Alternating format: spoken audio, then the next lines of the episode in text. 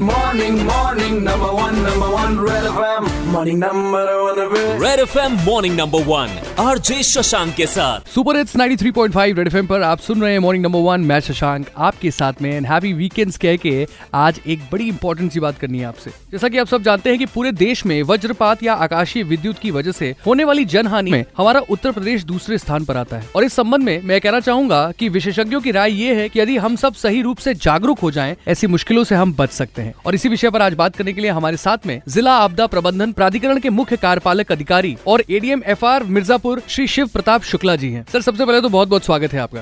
जी धन्यवाद। सर विषय इम्पोर्टेंट है पर इस पे बातचीत बड़ी कम होती है। और मैं जानना चाहूँगा आपसे कि वज्रपात से होने वाली जो हानियाँ हैं जो जन हानियाँ हैं उसके बारे में कुछ बताइए। देखिए धन्यवाद। आपने बहुत ही महत्वपूर्ण टॉपिक आज लिया है। इसमें मैं आपको बताना चाहूँगा कि अनुअल लाइटनिंग रिपोर्ट 2020-21 के अनुसार सेवेंटी वन परसेंट जनहानि जो है पेड़ के नीचे या खुले में खड़े होने के कारण होती है। और इसमें मुख्य रूप से यह है कि जो वज्रपात है संभावित वर्षा के मौसम में बिजली या टेलीफोन के खंभों के नज़दीक खड़े रहने पर या फिर किसी तालाब या जलाशय के नज़दीक रहने पर या जो खुले में लोहे से बने किसी यंत्र के नज़दीक होने पर, ऐसी जगहों पर जो लोग रहते हैं वो प्रभावित होते हैं। ये ये मैं इसमें बताना चाहूँगा कि ये बहुत महत्वपूर्ण है। लोगों को जानकारी नहीं होती है जिसके कारण लोग खड़े रहते हैं और इससे दुर्घटनाओं के शिकार हो। अच्छा सर इससे होने वाले जो नुकसान है जो हानियाँ हैं जो जन हानियाँ हैं उसे रोका कैसे जा सकता है? इसके लिए जागरूकता और समझदारी ये सबसे महत्वपूर्ण बिंदु है। क्योंकि इकहत्तर परसेंट जनहानि बहुत बड़ी जनहानि होती है। ये पूरे अनुअल लाइटनिंग रिपोर्ट की बात मैं करूँगा।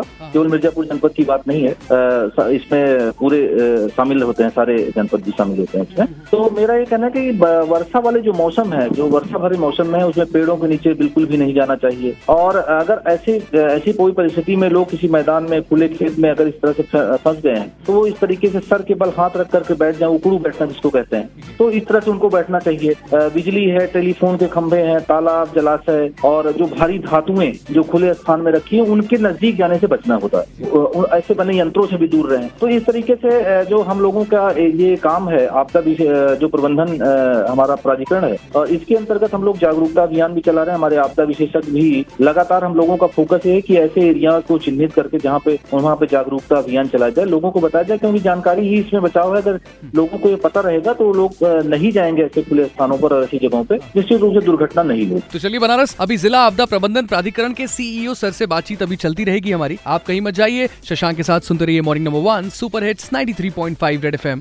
बजाते रहो।